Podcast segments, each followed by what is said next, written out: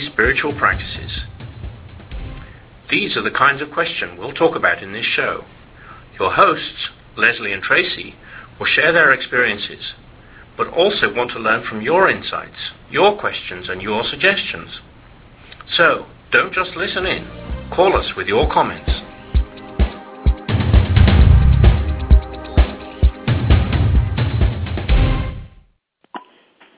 Welcome, everyone. You're listening to Say Yes to Spirit with Tracy and Lesley. So glad you joined us today. you sound very glad. I am. I'm glad that you're glad. Oh. Even my computer's glad. it's like a little bit of a hallelujah. That's right. I love it. Um, and so, Say Yes to Spirit. Why don't you tell them about Say Yes to Spirit and in case someone's listening for the first time and they don't know anything about our show. That's it. That's it. Well, you know, Say Yes to Spirit was uh, created almost four years ago now. Gosh, Tracy Brown, that's a long time. Um, we uh, had the idea of what would it would be like to have a conversation about everyday topics in the frame of mind of saying yes to spirit and uh you know, it's a, it's a really it's an extraordinary thing. It, uh, it like the 12 step programs talk about. It's so simple, it's hard. The fact that if I take everyday topics and look at them through the glasses of spirit, how do they look different than if I look through the glasses of my human fear or my anxiety or my uncertainty or my need to know how do how does life look through the eyes of saying yes to spirit? So it's a weekly adventure into that, and uh, it's a weekly reminder. And I, I, I just am so um, so pleased at how it's helped me. I don't know what it does for anyone else, but thank goodness. You know, they say in 12 Steps as well, when you tell your story, that uh, the idea is to help one person and the sponsor will always tell the person telling their story, and you are guaranteed to be helped by telling your story, so you've already won the whole idea before you even get up there and tell your story. So certainly this weekly journey has been a lifeline to me over the last four years. So I, I, I would anticipate that it, it is that for others, but um, it is that for me, and that's enough today, that's Tracy. That that's enough. That's enough. Right. That's all that counts. So every week we do choose a theme because we talk about all kinds of stuff in the course of the series of shows. And so we are doing a series, um, a multi-week series on spiritual practices. What are different spiritual practices? How do they work? Why do they work? What are examples of ways we could incorporate that spiritual practice into our lives? So we're doing a series right now on spiritual practices, and today we're going to at least start out focusing on meditation as a spiritual practice. That will be our theme for today. But before we get into our theme for the day, we always try to connect the dots with our most recent previous theme, and in this case, that theme was the triune nature of God or the Trinity, and um, so yeah. you forgot to say it's Lesley's favorite part. I'm, you know, I need that. It's that Lesley's, whole Lesley's obsessive compulsive part. or favorite part. Yes, this would probably be uh, synonymous um, the connecting the dots. It is, and that's another thing about sort of looking at everything through a spiritual lens. You know, everything's connected, and when we stop and pay attention, we can see how things are connected. And uh, so there is a there's a method to the madness around that as well. But the triune nature, the Trinity, the Father, the Son, and the Holy Ghost, and meditation, that's a um, connect connect those two is pretty easy in terms for me. When I do my meditation, I get connected to the Father, the Son, and the Holy Ghost pretty easily. if I'm not doing any kind of spiritual practice or any kind of meditation, and that is really my spiritual practice of choice, um, if I'm not doing that, then I'm not connected to the Father, the Son, or the Holy Ghost, and I uh, and I am floundering out there, not really um, connected. And that meditation, I can't wait to talk about meditation because it, uh, again, all about me. It'll be a reminder and an awakening to what I already know, but that I seem to be needing constant awakening to. Great connected dots. and that's and I also appreciate the affirmation. So yes, some some weeks it sounds more sincere than others, but that's okay. I don't mind. Just you know, there you go. You have trained me well. Yes, thank goodness. So our theme today is meditation, and we're going to take a quick break, and then we'll be right back to talk about meditation on Say Yes to Spirit.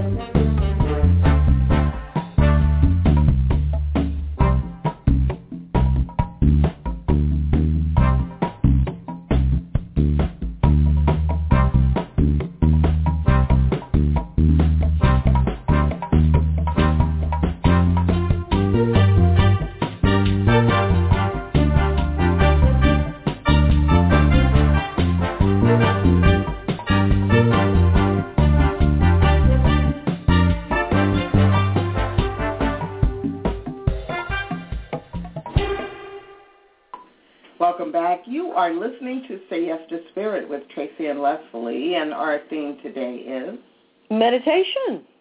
Meditation, meditation, meditation.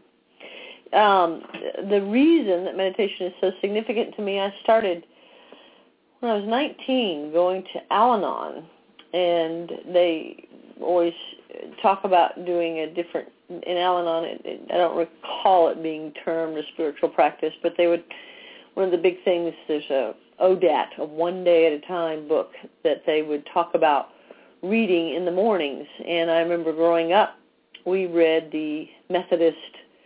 Um, I don't know what it's called, but you know, it's a daily reading that you would read a verse out of the Bible, and then you would read the the upper room. That was it. I was just going to say I just picked mm, up an mm, upper room. That's it. Thursday night. Isn't that crazy? And so that was part of my tradition growing up. So I really resonated with that with Al-Anon. I started reading the One Day at a Time book and started saying the third step prayer every morning.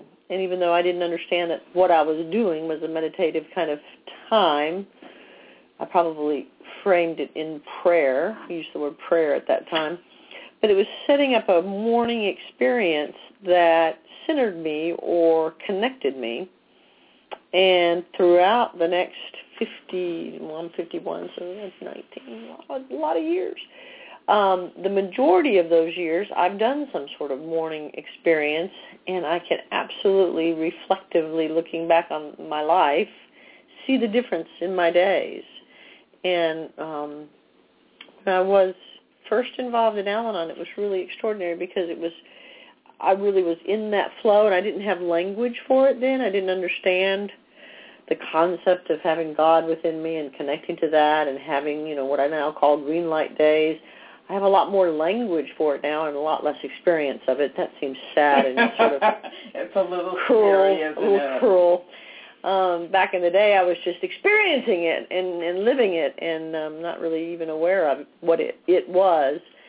But um, I can certainly see uh, when I do that morning experience how different my day is. And now I'm at the point where I have committed to myself somewhere between one minute and 30 minutes, and it doesn't matter. And I really have experientially experienced this. Is that a can I you know double experientially experienced? But in the last few months, literally a minute a day in the mornings has shifted my day.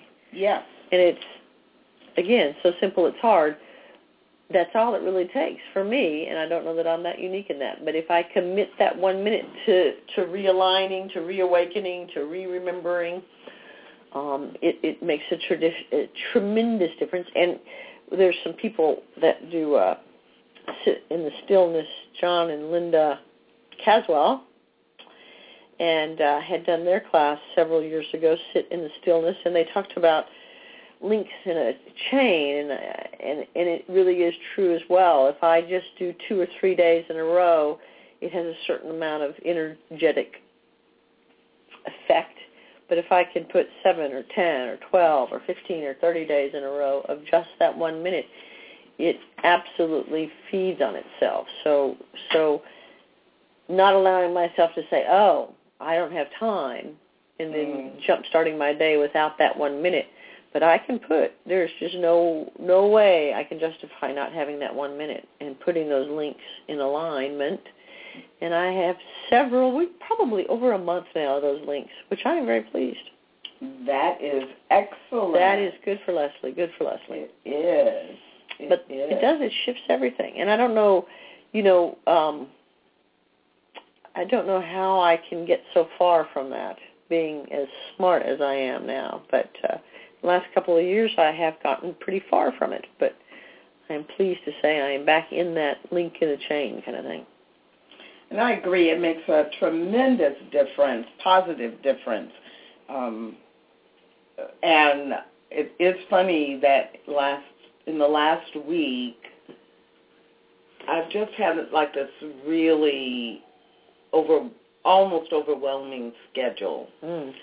and uh, That's overwhelming. If you have ever an overwhelming, I know Tracy's schedule, so she's a busy woman. And if you say it's busy, then it's like, uh, yeah, it it was a- and uh, good stuff. I mean, Mhm. doing good stuff, and and not getting enough sleep, and you know needing to go from point A to point B. And there were a couple of mornings where I heard my brain tell me, "You just don't have time to meditate. That's Like, you you don't have time to do spiritual practice." Mhm. And the first morning, I was so caught up in doing what I needed to do to get out of the house to go to the next thing or, you know, whatever was on my schedule that day. Oh, that was the day that I started with an 8 a.m. Skype session. Mm. And, you know, and I had been up really late the night before, and I woke up like it was 7.30, and I Mm. had to, you know, be be ready and uh you're I'm on Skype on camera, so that You had to be wearing like at least a shirt, you know, and have your hair done. and I, I remember my brain saying, "You don't need to do any spiritual practice. You can do it afterwards." Mhm. And I almost let that be in control, almost. Um, because I was like, yeah, that's right. I got to do this. I need to take a shower. I've got to like do something with my hair, and you know, and I've got to get online and get Skype set up and check the camera and all of that. So I'm thinking, I don't, you know, I don't have time. So luckily, I jumped in the shower and I teach a class called Five Minute Spiritual Practices, Mm. right? Mhm. And I was in the shower and my brain was going through the mental checklist and I was like, wait, stop. For the next 30 seconds, just say out loud, while the water is running, what are you Mhm. grateful for? And I did that for probably two minutes. I mean, in my mind, it's like for 30 seconds, but once you get started, you just go. So I probably went about two minutes. And then um, as I was getting dressed, I have an altar in my bedroom, and my normal practice is to, you know, light the candle, sit and meditate for however long I'm going to meditate. And I realized I was in motion. I didn't feel I could stop and meditate, but I could light the candle Mhm. because lighting the candle Mhm. is so much a part of the process Mhm. that it Mhm. holds sacred energy as well. Mhm. And of course, when I once I lit the candle, I found myself on the mat because I leaned over to let the, light the candle. I might as well just sit down. Mhm. And I did the one minute. I, you know, I I didn't time it, but it probably was not longer than one or two minutes Mhm. um, because I was kind of in that energy, but it grounded me. And I think I think you know this idea of what you just shared of it is important in ways we don't even realize. Right. And the the stereotype of I'm going to meditate, the stereotype about that is you're going to find some quiet place and sit on the floor in lotus position. I understand those cross legs that I can't do, right? Yeah. In lotus position and maybe incense burning, maybe not, and it's quiet. And you're chanting and holding your fingers in mudra, not mudra pose, because that's over your heart, but in that pose where your thumb and your four index finger or your, you know, are touching and silent. It's such a dramatic stereotype. And you have to be transported in the stereotype. You have Oh, to yeah. be transported to some, you know, other realm or have, you know, colors or lights or flashes or and I can remember um years ago I went each Wednesday night to um Center for Spiritual Living in Dallas has a meditation on Wednesday nights before they do a class at that time. at that time. And um and it was a 30 minute meditation. Well, it was a 20 minute meditation and um Reverend Petra would uh 10 minutes after the 20 minutes would kind of talk about, let people talk about. And I can remember sitting in the meditation for 20 minutes and thinking about all the things I hadn't done and feeling regretful about the things that I hadn't done and being worried about the things I had to do. And my mind was just, and I was really always so conscious that I wasn't like moving in my chair or if I, you know, made a sound or, you know, shifted my weight and my my chair made a noise and I'd have a shame attack like, oh my God, I've upset everyone because I made this noise in the chair. and so, you know, I was just so consumed with all of that and then during the time when people would talk, of course the people would talk and they'd say, Well, I went to this, you know, Pluto or something, you know, and I had this, you know, image of spirit and and I would sit there in silence and be like, "Oh, I'm doing this so wrong, and this is just not, you know, mm-hmm. how come I'm not? How come I can't even still my mind?" And and it and it was fascinating though. Each week, I couldn't wait for Wednesdays, even though I wasn't, you know, I was having all this judgment around how I wasn't doing it right. and I was having all this shame around how I was ruining everyone else's by adjusting my seat and making the sound. I found my something within me being pulled to that every week. I have to have it. I want that. I want that. And over time, I came to understand that it really has nothing to do with what happens during the meditation. It's the thing itself. It's the thing itself. And I and I think over the uh, time I have attached, you know, that I have to do it in a certain place, or I have to do it in a certain way, or I have to have a certain experience. But what keeps organically coming back the truth of is it doesn't matter where I am, what happens, it's just the doing of it. It's just the doing of it.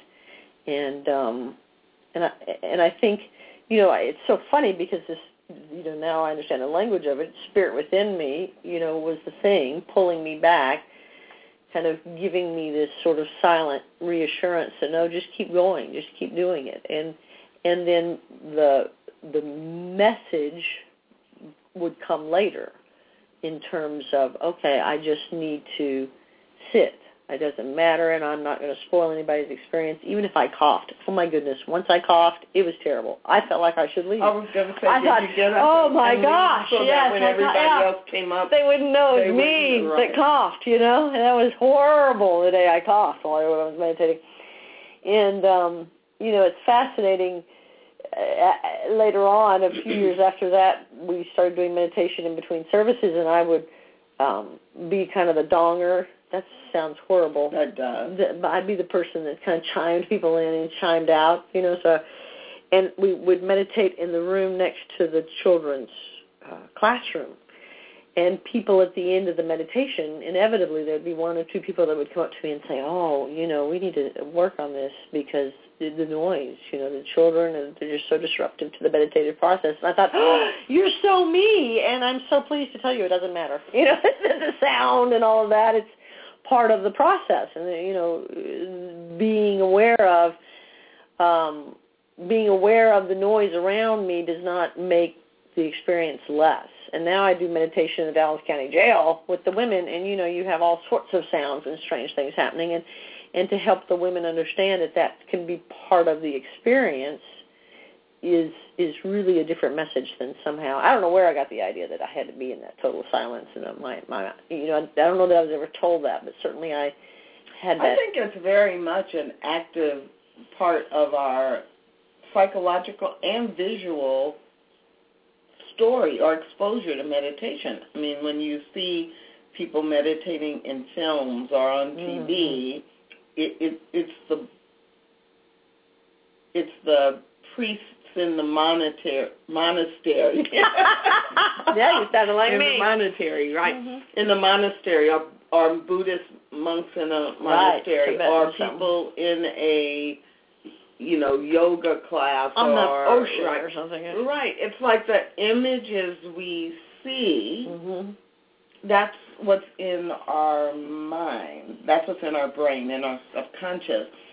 And yeah, it seems like um, I had someone, I had a client say to me a while back, um, you know, I can't be, I can't be still long enough, and there's no place in my life that's quiet enough Mhm. for me to start a regular meditation practice. Mhm. And of course, my response was, "Well, you can believe that story if you want, because that's Mhm. one of my favorite lines. I mean, you you get to choose what you believe, so you can believe that story if you want, and as long as you believe it, that will be true." Mhm. And um, and it just made me, you know, think about all all the ways that you can meditate and all the places you can meditate, and you know, other than medit other than when you're driving a car or you know Right. running some machinery of some kind. you know, you can meditate while you're standing in grocery lines. Grocery lines, right? And I mean, there is a difference. There is a there's overlap between meditation and mindfulness. Mhm.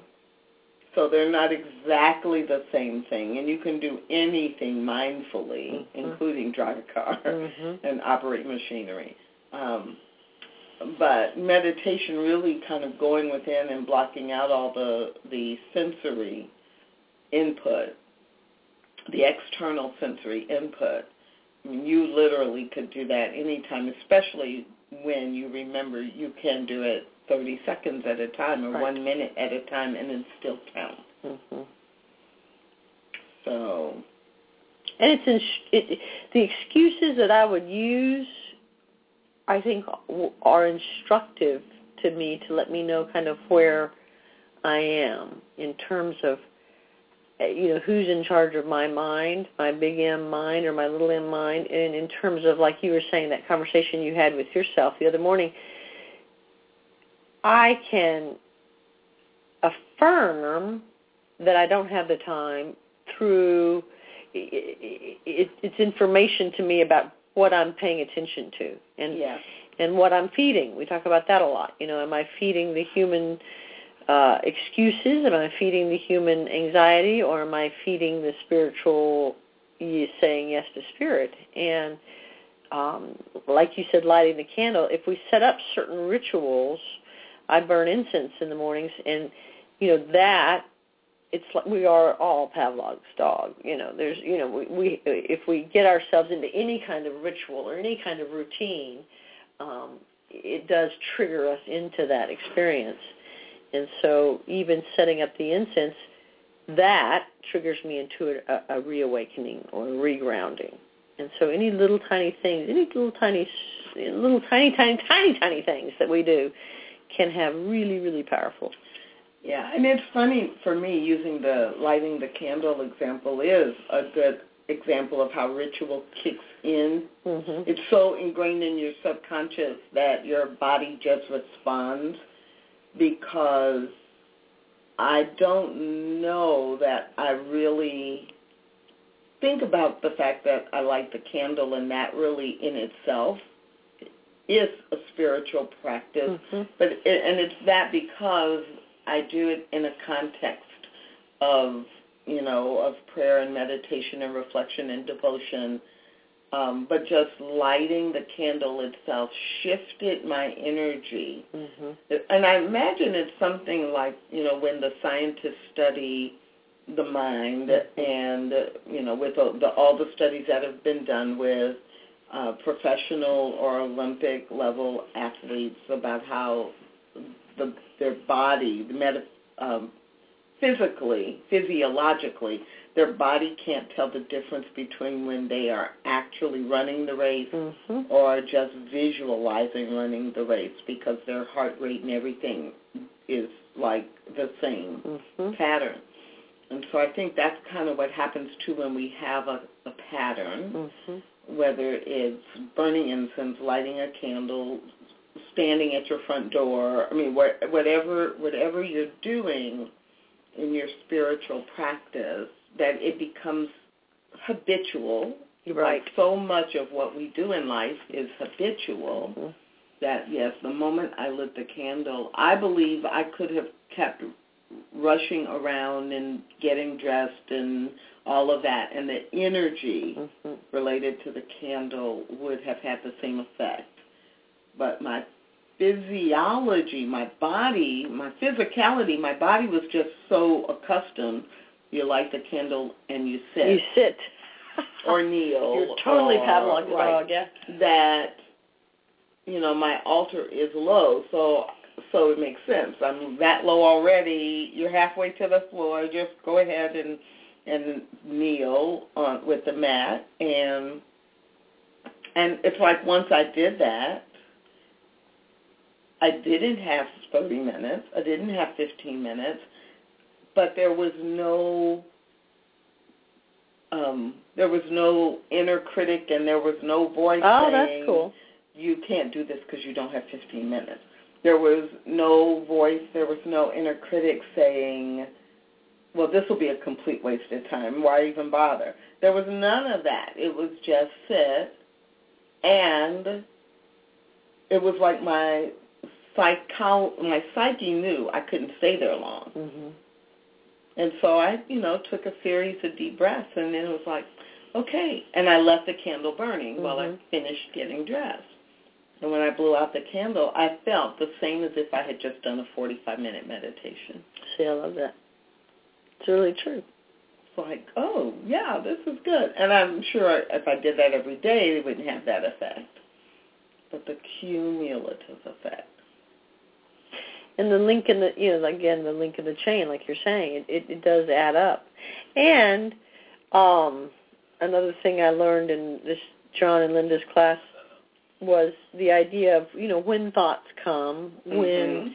anxieties come. They had all sorts of different um, tricks, I guess, would be a good one way of saying, but ways to, you know, kind of see that, see the thought like on a leaf in a river and Right. seeing it flow down the river and, and be gone, or seeing it like a cloud moving overhead, the thought or the anxiety, to kind of give me some tips on how to not get caught in the loop of the thought Right. and you know the old idea of what we resist persists. So the more I'm trying not to think, the more I'm More, thinking. Exactly. So instead of fighting that, just to say, oh, you know, I need to write so and so a thank you note. Okay, I'm going to see that on a leaf, and that's floating down the river, and that's gone. You know, and so, and there is um, there's a lot of different ways to kind of help me center and and and slow down those thoughts because I do think it is unusual for my mind to stop thinking. So I do use a lot of those tricks, and another one is just to just to pay attention to the breath, to to really feel the air moving through my nose or going into my body. And you know, another thing they talked about was to do colors, to see like purple air, or purple light, or purple or red or blue or yellow, and to connect to somehow seeing that energy going into my body through my breath and then exhaling it out. So there's a lot of different little ways to give my mind something to do as I'm kind of settling into being still.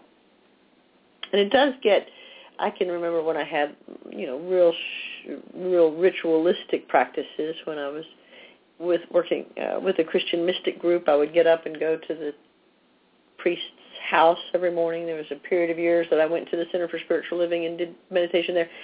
And so there there was a lot of time in my life where I've had very structured quantity of time and I would be in a certain place and I would get into that space that as soon as I walked into Reverend Beatrice's house and we took our shoes off at the bottom, it's like my body would trigger into this stillness. And so I know even from my mind it's possible, you know, if I can uh, if I can maintain a, a certain level, you know, that's kind of like the PhD level, but even the kindergarten level works, I guess is what I've understood over time and I and I think my ego or my human mind tries to convince me, oh, that kindergarten. You know, we've experienced the uh, mountaintop, so I can't really be bothered with the kindergarten levels. I can't do it, you know. But that's just not true. That's just an excuse to stay Just stuck. a trick. Little Just tricky mind, little little, little M mind. mind. Mhm. Yes, I love it. Yeah, I'm all for ritual. Let, let's what's what's uh, hitting me in this moment is we jumped right in because we one we've talked about meditation before. 2 Mhm. you and I both use meditation a lot in our own spiritual practice. But what if there's someone listening who really has never experienced Mm. meditation Mhm. and um and is listening to us going, well, that's good for them, but I don't even really know what they're talking about. Mhm. How would you describe um, meditation? And maybe we could also, after that, give a couple of examples of meditation. What is the uh, the idea of meditation being a receiving kind of thing? Prayer is a that I'm putting something out, asking the universe, doing something outward focused. Meditation is more receiving or inward focused. I think really um, I don't have a you know a real what I would a clinical that's real spiritual definition. I don't know the spiritual definition, but it's just a sitting still. And I really love that John and Linda have that you know that claim to that sitting still. It's just a practice of sitting still. And like you said, I can remember when they first went to class, there was a woman in the class that said that same thing that I don't have I don't have any space. I, you know, I have three kids. I don't have any way. There's not a, a quiet anything. And they said go in the bathroom and close the door and sit for five minutes, even on the toilet seat with the toilet seat down. You know, or toilet seat up if that's more pleasant. But you know, five minutes in the bathroom, and you know, even if somebody knocks on the door, you just you're in there for five minutes, and and and it was interesting to watch her come back that next week after she did that. And and there is this thing I think that I, I have this kind of image in my mind that spirit, angels, all the energy force in the other realm, so to speak, all the good in life is just waiting and just kind of waiting. Just give me an opening, just any little opening, and I am going to flood in there. We are going to be so excited that somebody has given us an opening, and we're just going to like you know, hallelujah, they're going to come across it. And so she had that experience the next week where she did it. She actually did it, and she was just on fire with it. She's like, "Oh, everything's changed. I, you know, it's just an amazing thing. I sat in my bathroom for five minutes in the morning, and it's like, wow." And I, and I so believe that if if I just do anything, there's so much energy around me pushing good toward me, and it just needs the smallest of openings that that that I will be I hate to use the word rewarded, but you know that I will be linked in, that I will be hooked in to that good. And so, you know, I think meditation is just anything that involves sitting and being still physically. My mind doesn't have to be still. That's a nice idea, but it's ultimately simply sitting still physically and just committing the time to that. Would be my definition. Just sitting still for one minute to 30 minutes. What's your definition of meditation, old practitioner? Well, no, I, I agree with everything that you said. And I would add that once you have that sense of what it feels like, um, well, and and I have to back up. So I, I agree. It's the this being still or connecting with the stillness. I would probably add that either being physically still or connecting with the stillness because I learned to meditate decades ago and I remember there was a point when I didn't know there was such a thing as walking meditation, Mm-hmm. But I was doing that. And um and I think about runners, people who are runners and what they call their runner's high Mm-hmm. is really meditation. Mm-hmm. Um it's a form of meditation. So it because they connect with the stillness and the allness even though they're physically moving. But I do agree that for most of us, most of the time, Mm-hmm. that the way we at least first experience that is in the still in in the physical stillness. Um, I was I was uh, thinking back as you were talking to uh, one of the meditation groups that I um, used to be really involved with, and and people would come and they would say um, the the whole conversation. There'd be a conversation about the you know clearing your mind, and people would come and they would say, well, you know, isn't what what meditation is all about? You're just supposed to have nothing in your mind. And I got in the habit of it happened by accident at first, but I got in the habit of saying, no, actually your goal in meditation is to fill your mind with God. Mm. Interesting. And um and so Oh, I that's interesting. I love the um the the Caswell image of the you know put that thought on a leaf and let it flow down the river and um brother G Singh loves the you know the standard the the oft used um put see that see that thought on a cloud and watch the cloud float away or you know disperse um and and I would say often to people notice the thought and then say I'm replacing that thought with God Oh, you know, nice. or, or I'm giving that thought Mhm, to God mhm. and um and as you do that as every thought comes or everything on your to-do list comes up yes i'm giving that to god yes i'm you know it was like whatever their image of a higher power was Mhm. they could say yes i'm having that thought and now i'm going to think about god yes i'm having and and there was something about i guess because we are trained to think we should be Mhm, thinking Mhm. the idea that all I'm going to think about is God Mhm. means that the more that God comes in, the it kind of moves all of Mhm. the other stuff out. And I don't personally think that a lot, but I was, as you were talking, I was like, oh yeah, I used to say that to people a lot, and it seemed to help them give themselves permission to sit still, Mhm. even though their mind wasn't still. Um, and you know, I think the walking meditation and the people who say they, you know, get to the runner's high point in their running, or even people who will say as they're knitting or crocheting, Mhm. you know, they like they completely lose track of time Mhm. and they they feel completely refreshed. I think there is something about giving your hands or your body something to do. So it begins to focus on that. When I first started doing walking medit leading other people in walking meditations, what I realized was you're giving your mind something to think about.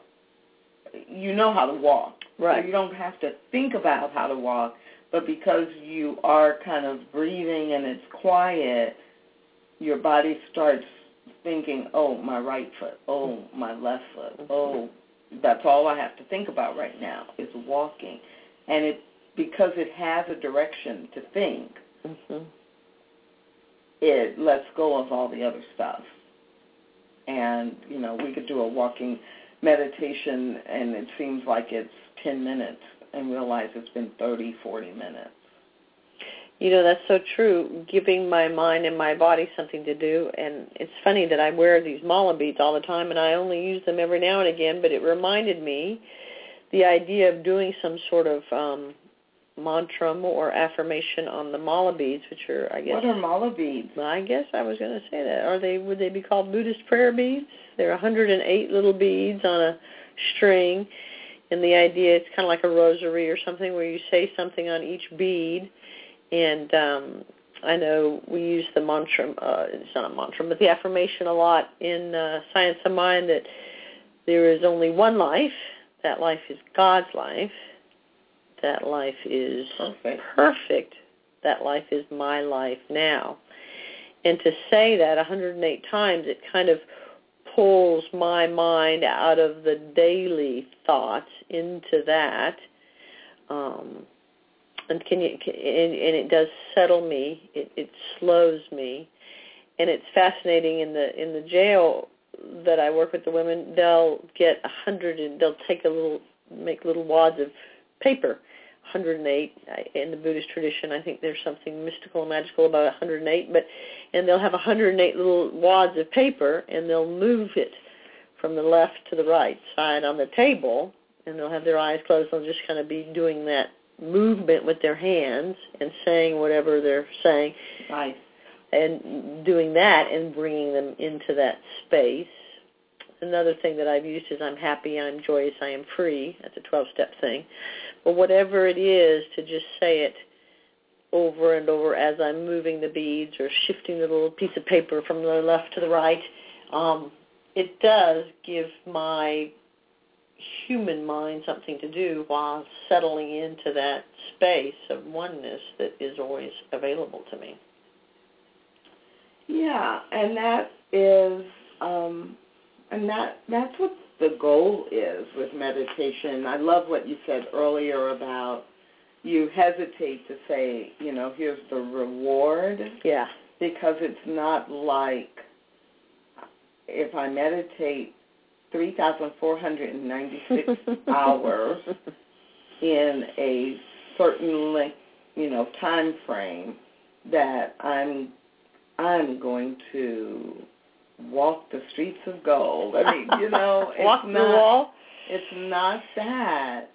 And at the same time there is the reward of living a life you love or being able to navigate the ups and downs of humanity hmm by by giving your spirituality the muscle, the exercise that it Yes. needs. You know, the, and and I also like what you said about the opening. That it's it's like I'm creating an opening for God to rush in hmm and to really refresh and renew me and guide me. I there's um, Ernest Holmes quote on page 290 of the textbook that uh, is, you know, I'm guided, guarded, and directed by spirit. And it's like, yeah, there and there are a couple ways for that. I mean, there are a lot of ways for that to happen. But the times when we get out of the way and allow that to happen, hmm for most people, I think, unfortunately, the re- the times that happens are when you're in such a panic or a crisis, you know, Nine one one God. that it's the 911 God, but what it is is you it feels like a miracle because you totally have gotten out of the way because you are like completely Mhm. out of control or out of your element and I don't know what to do and oh my God, please help me, right? And so God rushes in. Well, the other way to do that on the other end of the scale Mhm. is I meditate every day and I'm open to the guidance and the direction of God. In these moments of silence, in these times of release, and disconnecting from the human world, oh, guess what? I am intentionally connecting Mm-hmm. with the spiritual part of who I am. And if I do that all the time, guess what? That guidance is helping me every day. I don't have to wait for the crisis or the emergency. And you know, isn't it interesting? I guess the the design. Go ahead, Tracy Brown. You had a thought. Don't lose it. You cut your hair. No, Oh. but I showered, so maybe that is that. okay, back to the point. uh-huh, there you go. You just had such a look of something. I knew you had something. There's some thought. Um, there was a woman in uh, in in in a class yesterday at the jail who was talking about that she'd been in treatment center after treatment center and done all these different things and but suddenly now she felt transformed. And her instinct was she said this program is amazing. And she said I was amazing. And you know I would like And to of take course that she was credit. right. I, yeah exactly right. So I fought the urge to say well of course yes it is this program and it certainly is me. And I, I and I kind of languaged her. I said well what is different about you? Because at the end of the day sadly I do know all treatment centers pretty much are the same so I said, "There's got to be something, something about you." So I kept trying to get her to, you know, take it, you know, figure it out, think back. What's different? There's something different about you. And she said, "This time I surrendered." Yes. And I was fascinated by that word. And when you were talking, it is that, you know, I'm sort of say this jokingly, but I actually kind of believe it that life is a bit of a game, and and so and the cards are stacked in our favor, and you know either this life or next life we're all going to make make it. But um, I think the design of the game is to get us to that point of surrendering, and many times, unfortunately, the human experience is that we have to get there through that trauma or drama or something tragic to get us that point of surrender, or as you said we can choose every morning to surrender and be joyfully surrendering and be Yeah. you know gleefully surrendering and making a conscious choice to surrender. Or if we can't find our way to do that then life will give us an opportunity to just you know be so almost to the point of self-destruction that we have no choice but to surrender. But the same thing happens. When we surrender then you know the, the, everything unlocks. Spirit moves in and we get that that guidance and we get that flow and we get to be in the jet stream instead of swimming around with the people swimming upstream. So as you were talking, the Carrie Underwood song "Jesus Take the Wheel" Ah, yeah, I like came, that. came to mind, and I love that Uh-huh. song, and I I love what it stands for and what it means. And yes, you know, I, the the song tells the story of all the things she's tried, and you know, and of course the chorus is, and I realize I can't do this on my own. You know, Jesus take the wheel, and um, and isn't it true that that surrender hmm the the story the song tells the story of struggling through life and making decisions and taking actions but not choosing to surrender until that moment of crisis Right. and we can surrender we can change that pattern anytime we want Absolutely. And so, you know, the idea of born again Christians, the idea that I am, through this commitment I am making today, I am reborn. I have a fresh start. I surrender. hmm And then the question becomes do you surrender as a part of how you live your life all the time? Or do you wait until you are in that crisis where whether it's a financial crisis, an emotional crisis, a mental crisis, um, or some physical, you know, crisis, danger of loss, how do we, what do we choose and how do we choose? And it just, that, you know, brings me, of course, just to this show, Say Yes to Spirit. That is all about surrendering to the daily guidance, the minute by minute, Minute by guidance minute, that- yes. that is sometimes required to live a life you love. live a life that allows your good to sh- to be a part of the good in the world. And another thing we've talked a lot about in the last few weeks is this idea of setting the here's where I want to be. Here's the thing I want. Being very clear. I like how you said that that week. You, know, you have to be very clear. I have to be very clear in that I want X, Y, and Z. But I have no idea the how. And so how to surrender each moment and stay awake to the signs. I'm really so into that. And uh, and it's fascinating. In the jail I'll ask the women I'll say you know do a test do a test you know. Set something that you want and you're in a very controlled small environment but you know and then be open to the signs. And one woman I'll never forget will tell the story. She said you know I want a hot shower. And you can imagine 64 women showering. Uh, there's just that's hard to come by and uh, so she set that was how I, that's what I want is a hot shower, and I'm going to leave the how up to spirit. I'm just going to go to sleep. And she'll tell she told the story of how she woke up, just woke up at five o'clock in the morning, which is usually not shower time. They're supposed to have shower time, and it just occurred to her to ask the guard if she could take a shower outside of shower time. It just came to her, and she just did it. She wasn't even thinking. She asked the guard, "Can I take a shower?" And the guard unusually said yes she got in the shower, and the shower was hot. And when she felt the hot water, that's when she remembered that's what I had asked for. Yes. And she just followed the intuition of the waking up, having the thought, and she followed it, asked the question, got the answer that would be unexpected, and then got the hot water. And so following that, you know, 60 second example into a lifetime kind of, you know, here's what I want. I want this job or I want this relationship or I want this financial or I want this outcome. And then just moving yeah. towards yeah. wherever my energy is drawn and not you know, not second guessing and saying, "Oh no, I'm not going to pick up the phone and call that person now. I'll do that tomorrow." But you know, if I had the energy to pull to call this person, call this person, right? And you know, open this paper. You know, whatever the energy is, even though it seems ridiculous or off point or something, but just allow myself to be drawn into whatever in, intuitively is pulling me it you know it, we call it mystic and magic and all that sort of thing and miracles and all of that but it's really not. It's just the divine design. But i so often will will pull back or not follow. Yeah i was just sitting here thinking how much do i miss mm-hmm. because i'm not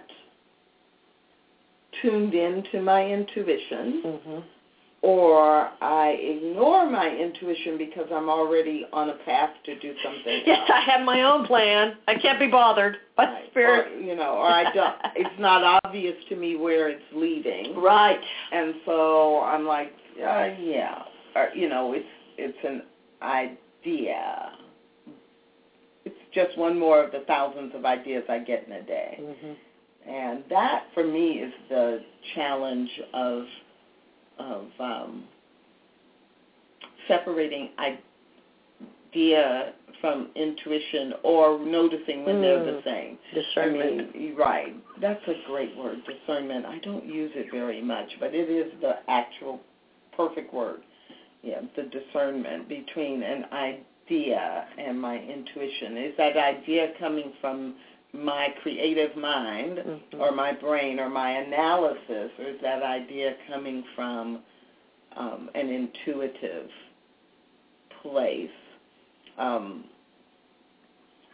this recently, I was um, working on um, uh, for a few weeks on this book that I, off and on for three years I've been working on, and I'm really clear. You know, the book is about pain is not punishment; it's preparation. Mm-hmm. And I'll go through these spurts where I'm, I'm. It's not just Tracy wanting to do this book. It just feels like Tracy, you're supposed to be yes. working on this book. Get it done.